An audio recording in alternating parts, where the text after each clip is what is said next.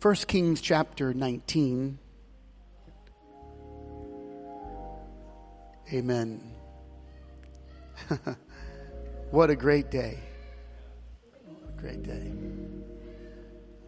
Amen. Verse 1.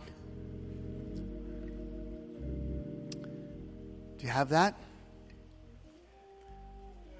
A couple faces I haven't seen for a moment, but you might have been here last week. I was in Nova Scotia and uh, couldn't get back. It was a nine hour plane trip back here. But so I stayed and preached, and, and um, the Lord moved in a mighty, mighty way.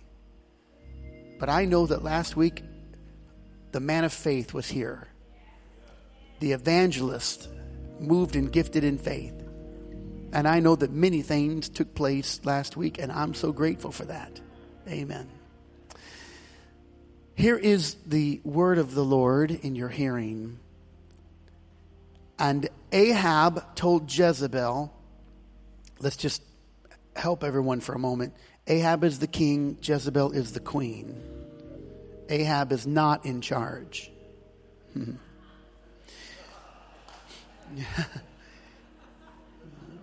just just to help you. It just four words Ahab told Jezebel.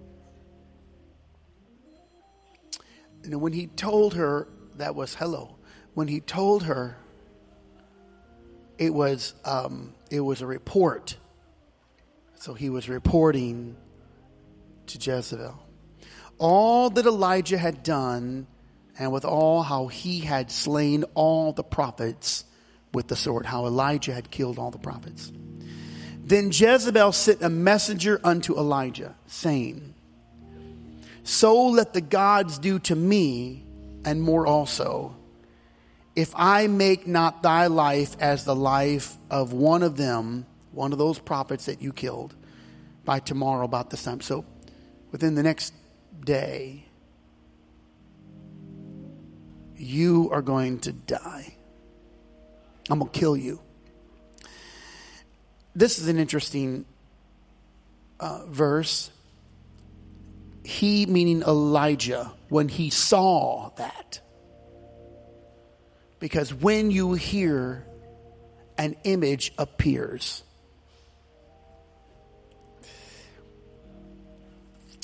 when he saw that, he arose, went for his life. He's running for his life. He came to Beersheba, which belonged to Judah, and left his servant there. Amen. And I believe that the word of the Lord is in this house for all of you. I don't know how this translates to the majority of the people, but I'm just going to preach the word. And we'll ask the Lord to give us great insight and receptiveness to the word of the Lord. Amen. All the people said, Amen. I'm going to pray for you. Jesus, I pray for all the people that hear this word. Let them receive it with open arms. Let the hearts of the hearers be open. I pray, God, against everything that would come against this word and the receptiveness of the hearer. I, I pray against every device of the enemy that would destroy our faith and love in you. And I ask you right now, in the matchless name of Jesus Christ, that you would overshadow this room, that you would be with us, Lord, that you would guide us, Lord, and replace something in our hearts. For everything that's against you, replace it with something that is wholesome. For every evil thing, put something that is righteous in it, Lord do a trade today. Give us, Lord, the spirit of praise for the garment of heaviness, Lord. Give us the joy, the oil of anointing for, for a heavy burden and for mourning, Lord. Let there be a trade today. Clean us, Lord, and purify us and put something in us today that is that cannot be matched in Jesus' name, that, that will not go away. And I prayed in Jesus' name. Amen. All the people said amen. I preach today the irrefutable power of the germinated seed. Amen. Turn to your neighbor and tell them that they are your favorite person if it's true. Not, not all have said it.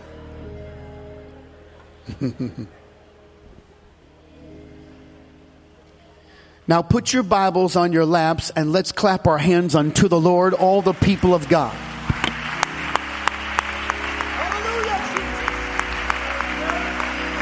Now, out of your mouth, would you just call out hallelujah? That's the highest praise. Call out hallelujah. Oh, clap your hands, all ye people, and shout with the voice of triumph and give God great praise. Let the praises of the Most High God, oh, magnify the Lord with me. Let us exalt his name together. Hey!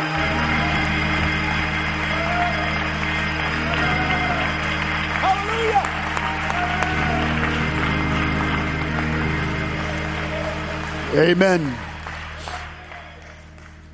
for the benefit of those who love context as I. Elijah was at the end of a long day. In fact, it had been many days of trouble for the entire nation when Elijah came to call on Mount Carmel. Years prior, because of the sin of the nation, God closed up the windows of heaven, and through the word of this prophet Elijah, a drought overtook them. No rainfall for many years. Israel was well into their third year of this divine judgment, according to 1 Kings chapter 18. When the Lord spoke to Elijah, and in short order, the prophet will gather as many people of Israel on the mountain as he could. The king, Ahab, is there, and a host of false prophets. There are 850 false prophets in all. And then Elijah makes a challenge that the God who answers by fire, he said, let him be God. If your God answers by fire, we'll serve your God. But if Jehovah answers by fire. We will serve him. And the false prophets built up an altar and put stones and put the wood on it, and then they cut up an animal sacrifice and they danced around and prayed and cried. In fact, even to the afternoon, the Bible says they went to great extremes to garnish the attention of Baal. They cut themselves with stones and cried out, and Elijah stood by taunting them. Perhaps your God is asleep, or maybe he's gone somewhere. But then, after a full day of those false prophets begging Baal to send some spark, Elijah will take over. There is a supernatural and uniqueness in the next few lines of the scripture. It will be the only time that God would send fire from heaven to prove himself.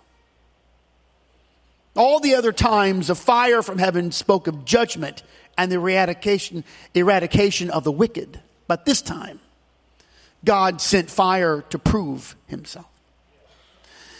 But when this fire came, so came the strength and boldness of Elijah, insomuch he killed 850 false prophets. And upon that incredible feat, he proclaimed that rain would fall. So he sent his servant up a little farther, his helper, to peer into the blue sky. But when the servant came back, he saw nothing. Elijah sent him up a second time, and the third, fourth, fifth, sixth times, nothing. But on the seventh time, that servant of Elijah came back and he said, Well, I, I see a cloud, but it's just the size of a man's hand. And to that, Elijah pronounced that he alone heard the sound of abundance of rain. Oh man. What did you see? I saw a cloud the size of a man's hand. Ah, hear the sound of a mighty rainfall. And he turns to Ahab, the king, and he says to Ahab, you better get in your chariot and get off this mountain because the drought is over and the rain is coming. I love this next line, 1 Kings 18 45. And it came to pass in the meanwhile that the heaven was black with clouds and wind, and there was a great rain. Elijah is surely moving in the spirit. He is walking with the Lord. He is pronouncing things that heretofore have never taken place. He calls the drought into existence and then out of it. He is sustained to the years only to re-engage with this very wicked king. He offers the challenge to the people and God will answer by fire to which he picks up a sword and he takes vengeance on 400 prophets of Jezebel and 450 prophets of Baal. And if that was enough, he hears the sound of a mighty storm long before there was any evidence of the mighty storm's existence. Man, what a day. But when the news of Elijah's deeds, even supernatural deeds, reached the ears of Jezebel, who was the real head in the kingdom, she sent a threat back to the prophet. She said, You're going to die in the next 24 hours. I'm going to kill you at least by this time tomorrow and the seed was planted. Maybe Elijah was exhausted. I will be careful not to misjudge this mighty prophet of the Lord. For who can measure the weighty calling of the prophet of God? He carries the nation in times of want. He speaks to his own harm sometimes. He stands as the last line of defense by virtue of carnal kings. Elijah's ministry was outstanding in any era or time or dispensation. His oft lonely circumstance and the years of waiting for direction and then to be the appointed prophet in the days of such immorality and degradation. Oh my. Elijah may have felt the burden of all of it passing through his own veins, through these unmatched moments and supernatural occurrences. We are not privy to his full thought or burden, but for certain we know that he was dealing with a matriarchal system. He knew that Ahab was nothing more than a figurehead and that the kingdom was being led by a dysfunctional and distorted matriarchal headship. The wickedness of Jezebel was unrivaled in all the land. Her ruthless ways permeated the nation. Bloodshed wherever she went. So whenever she sent a message, that day she sent a message to Elijah of his impending death, it found root in her mind and it germinated.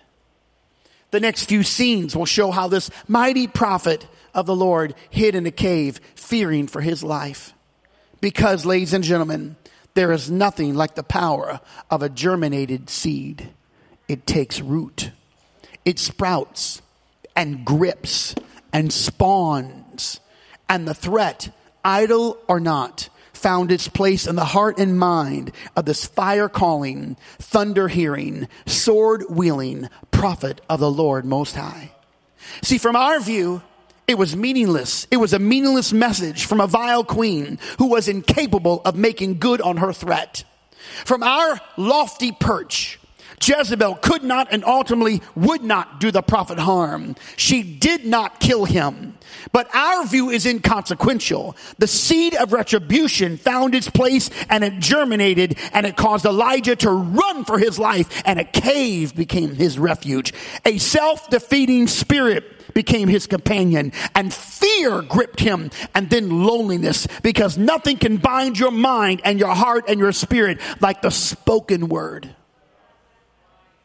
And we might think that it should not have been given all the things, especially in light of all that had just transpired through the mighty hands of the Lord and through Elijah. But there is nothing like the power of a burgeoning planted seed. That's why Solomon wrote, keep thy heart with all diligence, for out of it are the issues of life. He, the heart, he's talking about your mind, your thoughts. Proverbs 423. Above all, guard your mind, guard your heart. Before you put an alarm system around your house, put a guard around your ears. Before you put locks on your doors and seal your entryways into your rooms, put a guard around your mind. You don't even have to hear someone speak. You already know their spirit. The easy part is feeling their spirit. The hard part is getting rid of their planted seed. Lives are conflicted because of a lack of judgment. Futures are set in place. Pathways are determined by the spoken word. Both clear direction and foggy delusions are set by the result of an implanted seed. A father that, that supports and says, you're going to make it. You're going to do good. Even if that son or that daughter doesn't have the wherewithal to do it, a planted seed was in their mind. My daddy thinks I'm going to do it. My mama think my uncle, somebody said I can make it. And that planted seed propels them toward success. And the opposite is true when someone puts a seed or a word in your mind, you're no good, you'll never be any good. And now you, you succumb to that low common denominator because the planted seed has power. And if it is adverse, by the time the preacher graces the pulpit to deliver the word of God, another word has already made it into your mind, and the battle of your mind starts to ensue. The apostle said that we don't wrestle against flesh and blood. Well, what do we wrestle against? Powers it's not a physical fight, it's a spiritual, intangible battle for the space of our mind. It is to believe or to doubt, to praise or to complain. You can't do both. You can't believe and doubt. You can't praise and complain. A, a, a, well can't bring forth bitter and, and sweet water at the same time. And, and you've got to understand the power of this. There are many have lost the battle. Some are winning it, but many have lost the battle. And I wish I could get to you first. I wish it weren't so, but many have been misled, not for truth's sake, but because someone planted the wrong seed early on. That's why we need this moment in this house. That's why you got to come into this house to hear the word of God. Because just by chance, a word might be spoken to you that preempts all the other junk that's going to come to you this week. Maybe we can begin the week with a fresh word from the Lord that will thwart the barrage of vain and negative and pitiful, pitiful seeds that are thrown our way. It's no wonder why Paul wrote, For I determined not to know anything among you save Jesus Christ and Him crucified. I didn't want to know anything else. Don't tell me anything else. Don't tell me about the news. Don't talk to me about politics or the economy. I've got to keep my mind on Jesus. I didn't, I could have known everything, but I, here's what he said. And I, brethren, when I came to you, came not with the excellency of speech or of wisdom, declaring unto you the testimony of God. For I determined not to know anything among you save Jesus Christ and him crucified. And I was with you in weakness and in fear and in much trembling and my speech and my preaching was not with enticing words of man's wisdom, but I came in the demonstration of the power of the Holy Ghost, the Spirit and the power, that your faith should not stand in the wisdom of men, but in the power of God. You get up and start preaching Jesus Christ and Him crucified, and you start seeing people being healed and delivered. I'll tell you, that's greater than all the intellectualism in this world. You cannot outthink it. You cannot outcompute it because our God is a mighty God.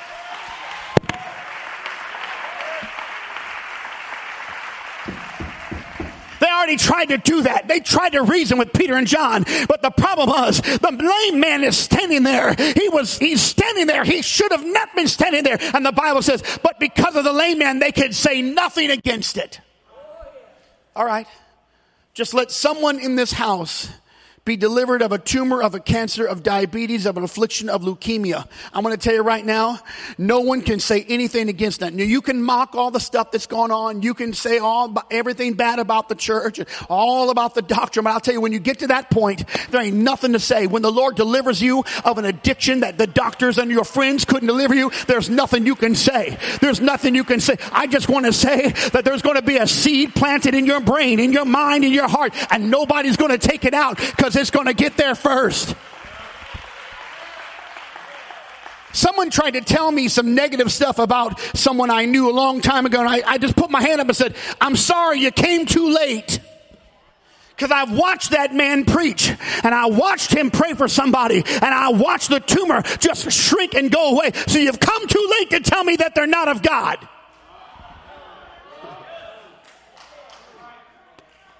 That's right. I'm looking at the scripture now. This is King David. He assumes the throne. He wants to bless everyone. He's thinking now back to, even though he took the kingdom from Saul, Jonathan, his covenant friend, he wanted to do something for somebody. He said, Is there anybody left in the house of Saul or of Jonathan? And finally, someone says, Well, Jonathan had one son. They've hid him. He was crippled. His name is Mephibosheth. And now, for years, Mephibosheth has come to David, and David has blessed him. There's a name, Mephibosheth. I don't name your child that. It's not a bad name, but no one can spell it. It's hard to pronounce. Just because it's in the Bible doesn't mean you have to use it, ladies and gentlemen.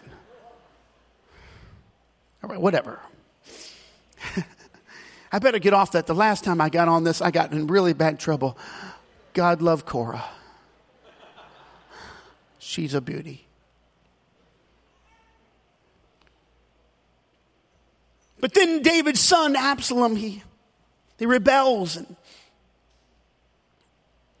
David leaves the city because he doesn't want to have a fight with his own family. But during the rebellion and David's departure, Mephibosheth has a, a companion. A, he's got someone who helps him, an attendant. And the attendant's name is Ziba, and he's nothing less than a devil. And when David finally returns home, who's waiting for him? Ziba was waiting for him with a seed in his hand. Let me read it to you. 2 Samuel 16 1. When David had gone a short distance beyond the summit, there was Ziba the steward of Mephibosheth, waiting to meet him. He had a string of donkeys and saddle loaded with 200 loaves of bread, helping all the men that were coming back with them, a little bit of wine, some cakes, figs. Verse 2, the king, David, said to uh, Ziba, oh, oh, why, why did you bring all this? And Ziba answered, the donkeys for the king's household, all you can ride. You don't have to walk, king, and the bread the fruit for your men to be refreshed. And the king said, where is your master's grandson? Where is Mephibosheth. And Ziba said, Well, he stayed at Jerusalem because he thinks, here it is, the house of Israel is going to go back to Saul's kingdom. That's a lie. Then the king said to Ziba, All that belongs to Mephibosheth now is yours. I humbly bow. Ziba said, Let me find favor. Let me just scroll ahead to verse 24 of 2 Samuel 19.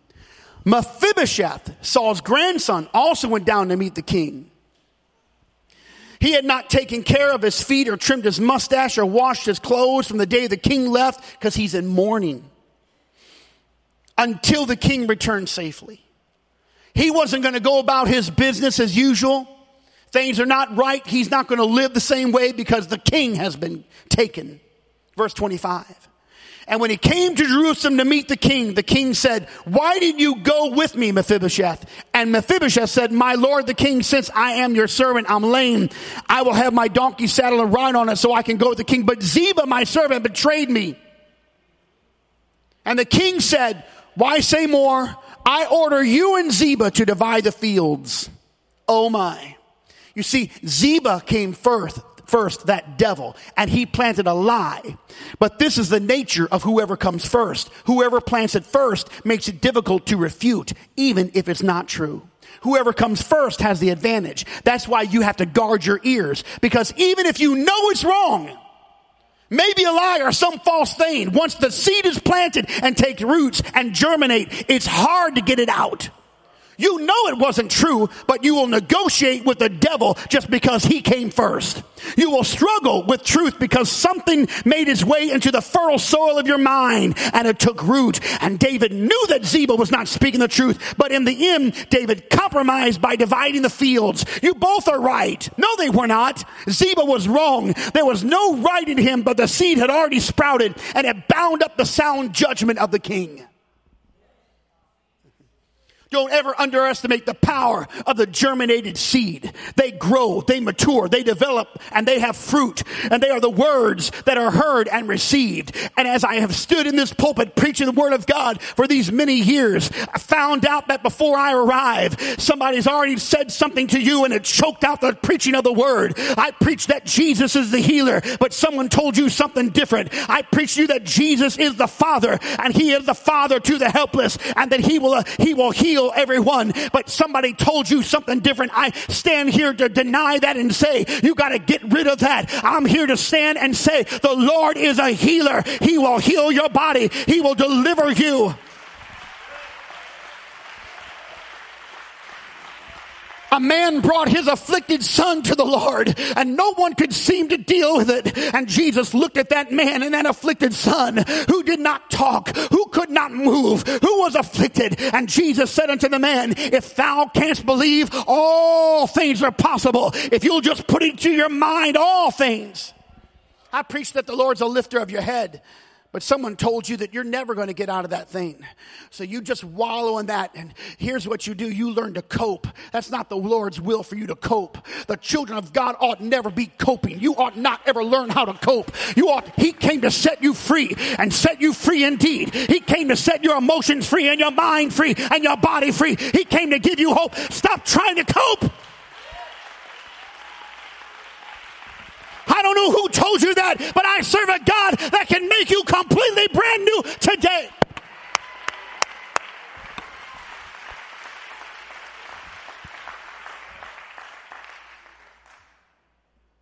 Let me just tell you the reports are at war. The message of the enemy and the message of the Lord are at war. You may not see it, but they're at war. There's a tug of war in your mind even just to receive what I'm preaching today, there's a tug of war in your mind. The Bible says Moses sent out men to spy out or to survey the land of Canaan, and 12 of them, but 10 of the men came back and said, We, we can't take it. And they, interestingly enough, in the Bible, in order, chronological order, they spoke first. They said, Yes, it flows with milk and honey, but it's too big for us. The land's beautiful. Yeah, yes, it's beautiful. But we're small. The enemy's great. And, and they spoke first. And then Joshua and Caleb, they had their chance, but they didn't stand a chance. Not only were they in the minority, but the seed of doubt found root and nothing could change it. And to that negative word, of those 10 men, the entire nation of the children of Israel closed the door on their promise. That negative, fearful, disbelieving word bound them up for four decades of time. In fact, that seed caused the lot of them to die in the wilderness because the promised land would not sustain a seed of the skeptic. what shall we do here, ladies and gentlemen?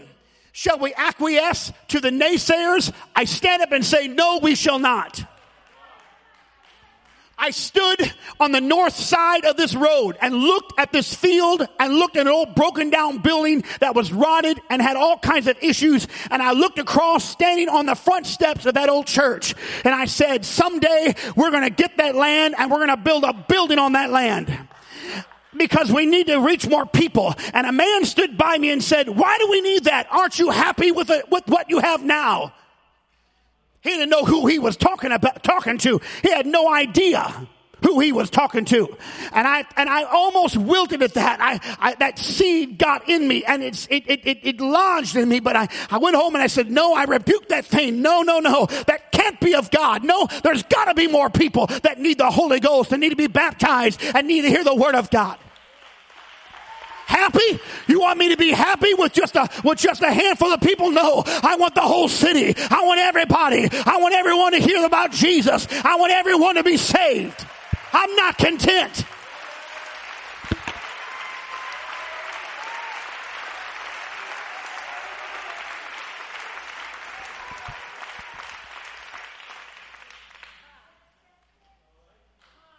And we bought the land put money down, and the next thing is it went into a court battle, and there was a lawsuit, not from our end, but from another another group sued that the land could not be sold sold. and another man came and said, "Well, isn't that a good indication the Lord doesn't want you to have that?" Get that nasty, filthy seed out of my, out of my soil. It doesn't belong there. I don't know what you're talking to me. Get behind me, Satan. I do not, I do not receive that. I'm not letting that seed germinate in my mind. You think the devil's just going to open the door and say, no problem, just go do the work. You think we're going to do this without a fight. You're going to have to fight every day to clean your mind and to get all the seeds of junk and all that pitiful stuff out of your heart. That's right. That's right. No, no. I said, no, no. Let's just see. And then the and then the lawsuit failed and we bought the property and then then the building was there, and someone came and said, "Well, I don't. That, that's a building. You better not mess with that building. That's got a lot of stuff in it." And you, you and I, I just made a phone call and I said, "I, I need that torn down." And, and the man on the other end said, "It'll be done in two weeks," and it was done, and it was gone. And then we built this building that I'm standing in right now. And as we were building it, someone said, "Why are you building that building? You'll never, you'll never fill up that building." I don't even know. By the time we got it done, that same man, another man came back and said, "I'm sorry. I should never have said that." And I, and I knew, yeah, you should not have said that because that was a lie the devil. And I'm, I'm protecting my mind and my heart and my seed. And then when we built the next little thing, then someone said, well, I, I don't know, why do you need that? And I said, well, because we're going to have a lot of people in there. And, and we have a lot of people that like the foyer. And I'm going to have about 400 people in the foyer drinking coffee while I'm trying to preach. They won't ever come in. So just let's big, big, build a bigger foyer, whatever. I know you're out there right now watching me. You could come in here, but you don't want you. Okay. Just, re- just receive the word wherever you are. I'm preaching to everybody. I don't know where you're standing or where you're listening. You might be eating a donut right now, but just know that the Lord is good and you can survive.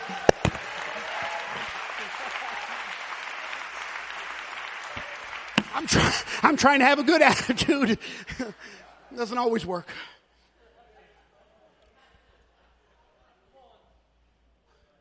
Well, well, why are you going to build the new building? Why do you need that? Because we're going to turn this building into a big school and a gymnasium and a recreation center and a family life worship center. And what is it? What is it to you?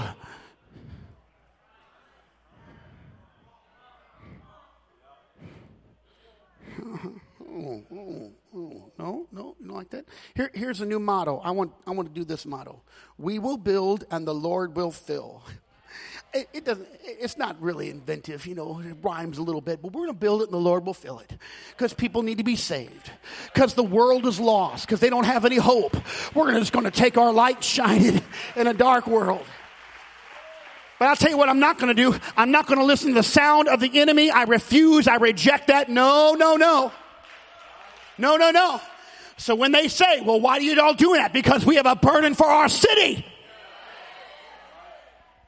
This is, hear the words of Tobiah and Sanballat. You, you, might lose these names. It's okay. Nehemiah goes, he's rebuilding the walls around Jerusalem. And these two guys come and they're trying to stop the progress. And they want to speak to Nehemiah. They keep, they keep launching all these accusations against Nehemiah, but they really want to have a personal conversation with Nehemiah. And they said to Nehemiah, Come down here so we can talk to you. But Nehemiah said, I'm not coming down. Why? Why? Why was he not coming down? There was too much on the line for him to stop. Nehemiah was rebuilding the walls. He was resetting the gates. And while Tobiah and Sanballat could not physically stop him, if they could just have a conversation with him and put, put doubt and seed, they could stop the progress. Because a wrong seed at the wrong time could destroy the God given commission to restore Jerusalem. I want you to pray that the negative junk that you have heard would be bound up and cast out of your life.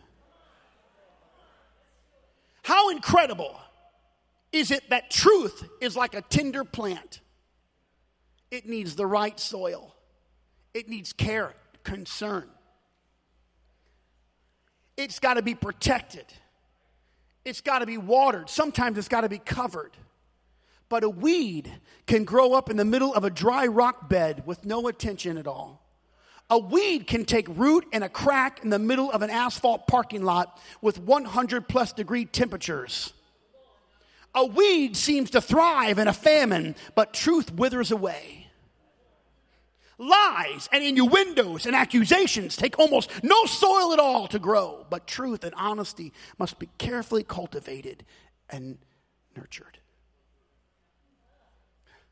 I'm going to tell you about those seeds over there. They'll bind your mind for years to come. They'll destroy your trust. And when the seed of distrust gets in your heart between you and here, whatever I'm preaching, it's filtered through that nasty germinated seed of distrust. You don't think the devil's at work in your mind? Wanting to take every good thing out? Just taint it a little bit, cloud it? I'm, I'm, I'm praying against it. but if the seed of faith can get in your heart and it can germinate, and it can find a place to grow. I've seen it with my own eyes. The doubter and the skeptic, they, are a little angry with the person that has the seed of faith because the seed of faith and trust, it, it flourishes and it overwhelms. You get around someone who's full of the Holy Spirit something is growing in them. They walk in it, they live in it. There's another light in their eye. They've got great joy. Something is happening. I, am looking at the scripture and watching Paul's ending of all of his ending of the, of the books that he wrote. Here's part of his ending in, in, in Philippians chapter 4. There's only four chapters in the book of Philippians. He writes to the church at Philippi. He says in verse 7 And the peace of God, it passes all, you can't even think, it passes above that, shall keep your hearts and your minds. Here's what I'm praying for you.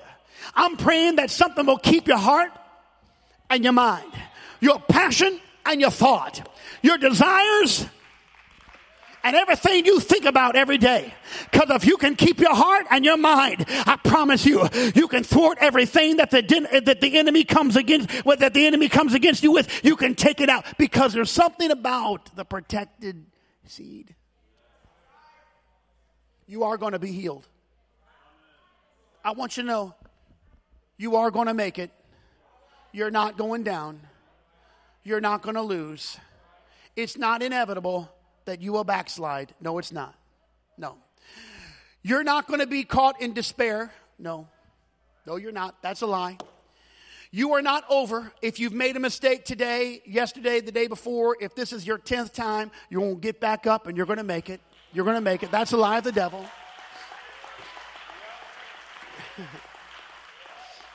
you are loved. oh, no. Oh, no. You are loved. Anything that comes and puts that thought that you're not, that's a lie of the enemy just to divide you and the church and you and the truth. People love you. People care about you. Well, I don't know. I. Listen, don't let the devil destroy your faith. Know, I'm, I got, I'm gonna, I'm gonna put some seeds out here. I don't care. I don't. I mean, look, look. You, you, you, it could look bleak. It could look bleak, but, but David said, I, I've been around a long time. I've been around a long time, and all my life, I've never, not one time, I've ever seen the righteous forsaken, and the righteous are never begging for bread. You know why? Because the Lord always provides. He always provides. He always, the Lord always provides. Why are you so toiling and worried about worried about things? If the Lord clothed the fields and cares about the sparrows, He cares about you. You are not out of His mind or out of His thought. The Lord loves you. He cares about you. I want to plant some good seeds in this house. I'll tell you what I'm battling today. I'm battling all the junk that you allow in your brain that conflicts your thought and your mind against holiness and godliness and righteousness and truth. So I just want to tell you, you're doing good. Stay away from the world. You don't have to blend into the world. Why? Because the Lord is right. The Bible is true and you need to get to the, you need to get your life in order and you're going to do it today.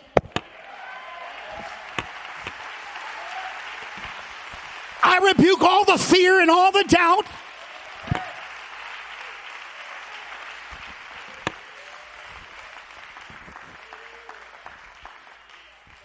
I'll, I'll ask your permission not to be used of the devil. That's pretty strong. Jesus is on his way to the cross, starts talking about how he's going to die. His main man, probably the oldest among them, Peter, looks at Jesus and says, Not on my watch, you're not going to die. No, you're not going to die on my watch. And what did Jesus say? How, now, how would you like that if your pastor said, Get thee behind me, Satan? I ain't never coming back there again. And Jesus looks at Peter and says, Get thee behind me, Satan. You don't even know the things of God. You savorest not the things of God, but the things of men. You talk about being step. See, the American audience, you don't really want the Bible. You want it homogenized, peanut free.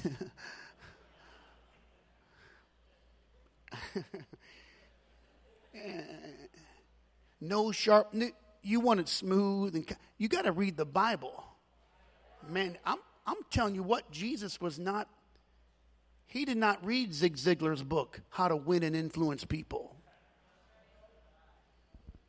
No, he wasn't always suave.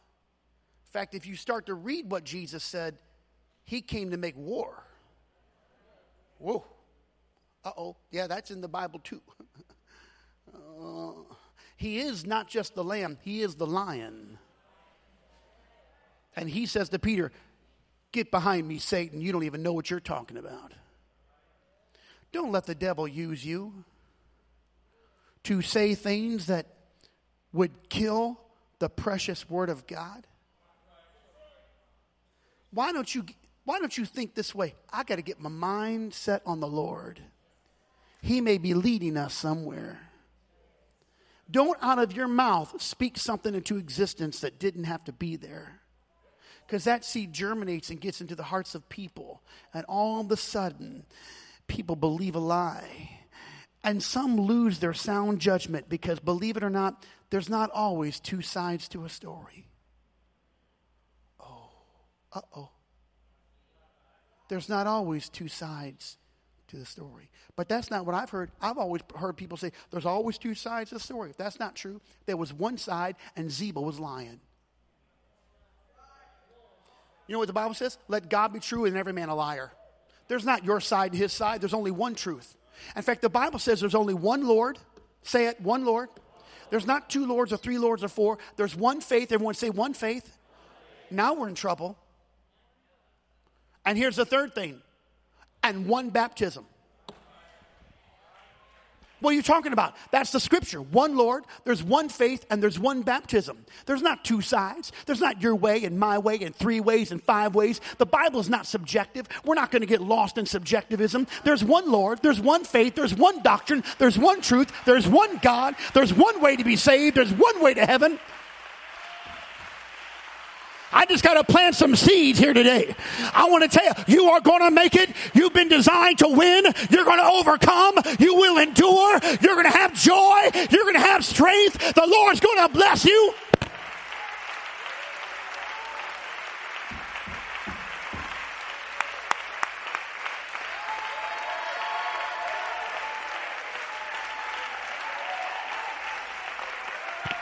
Listen, I don't know if I've come first, but I just want to say it. And if I just have a couple people, that'll be good. But I'm going to stand up and, and say against the ten spies, yes, we will take the land. Yes, we will take the city. Yes, we will have revival. Yes, we will keep our families. Yes, we will overcome.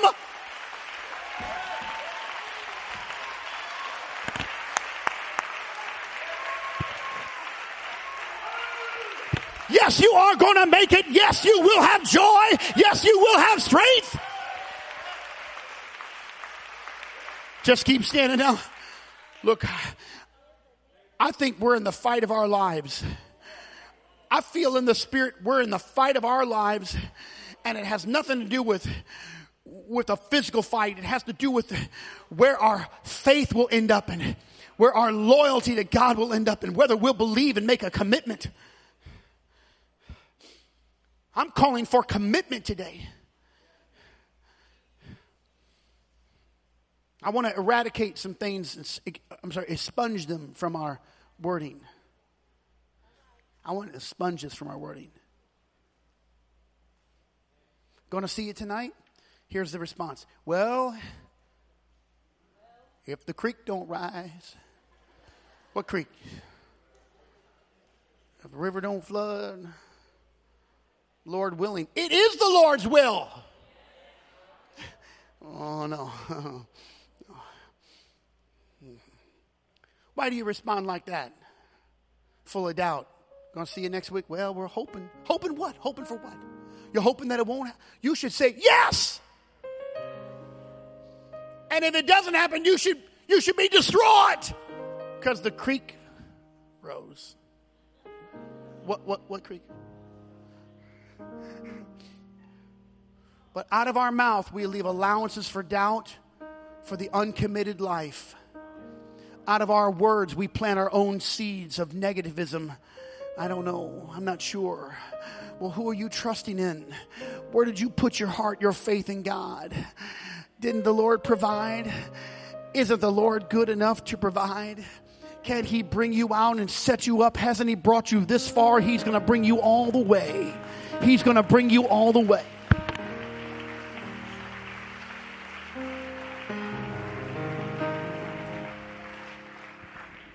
And even if you don't see it with your natural eyes, you've got to get to the place where Job was when Job said, I looked for him on my right hand, I couldn't find him. I looked for God on my left hand, he was not there. I looked him in front, nothing, and behind, nothing. because his eyes couldn't see it, but in his heart, his mind, he said, But I know the Lord orders my steps. I know the Lord knows where I'm at.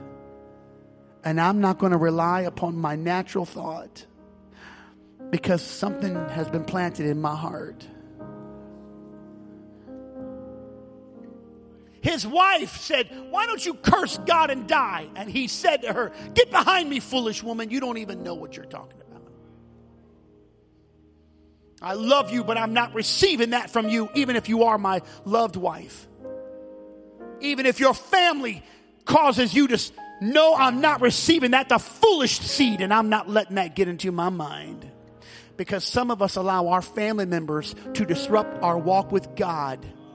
Yes, and the people closest to you can say things to you that will that will destroy your commitment to the Lord. I re, I, I pray, put up the guard. No, no, no, no, no, no, no, no, no. I ain't letting you do that. No, no, no, no. That's a foolish thing. I love you, but that's foolish. I care about you, but no, no, that seed's going to destroy me. Oh, no, no, no, no, no, no, no, no, no. I'm not giving up now. I know it looks bad right now, but I'm not giving up.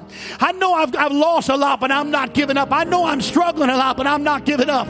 I'm not going to give up my faith. I'm not going to give up my love. I'm not going to give up my commitment. I'm not giving up my passion. Why? Because I know He knows where I'm at. I'm going to protect the seed. I'm going to protect the truth. Come on, I'm going to protect the truth.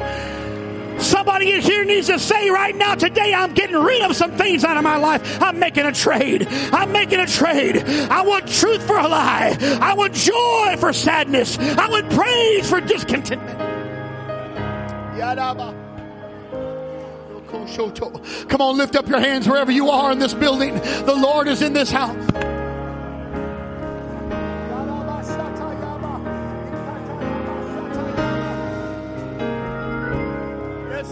Yes, yes, yes, yes. I speak in tongues because it's inside of me. And I let that come out of me because I know that's the Spirit of the Lord. So don't be confused if I'm speaking other tongues. It's because the Bible says the Spirit makes intercession for me. The Spirit prays for me while I'm praying. And it does something to me that I can't do for myself. So if you are born of the Spirit, I want you just to lift up your voice and your hearts and your hands. Oh, right now, I pray, Lord, replace some things in us, Lord. Remove something in us, Lord. Let the seed that I've sown today, let it find place. Let it germinate and find a root, Lord. I pray there be a seed of commitment and consecration. I pray there be a seed of vow, Lord. I pray there be something that would keep us strong and keep us separated from the world and keep us on track, Lord. Let the word of God be sown in this house.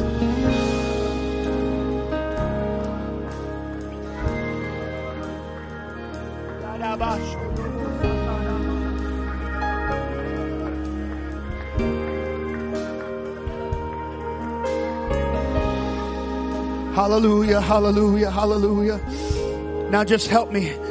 I want us to pray together. We're just going to say, I love you, Jesus. Come on, just say it. I love you, Jesus.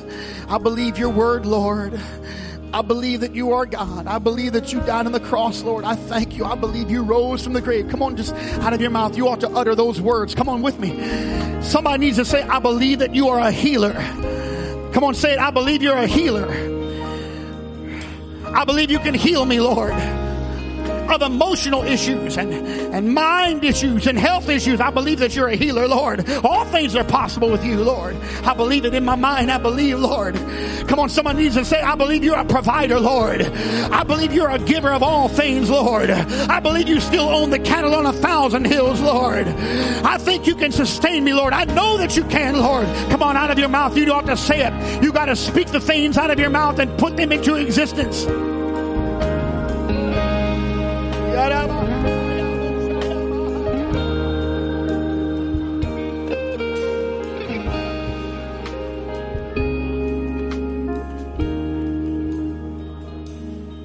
I'm gonna help you. I'm gonna help you because we're not there yet.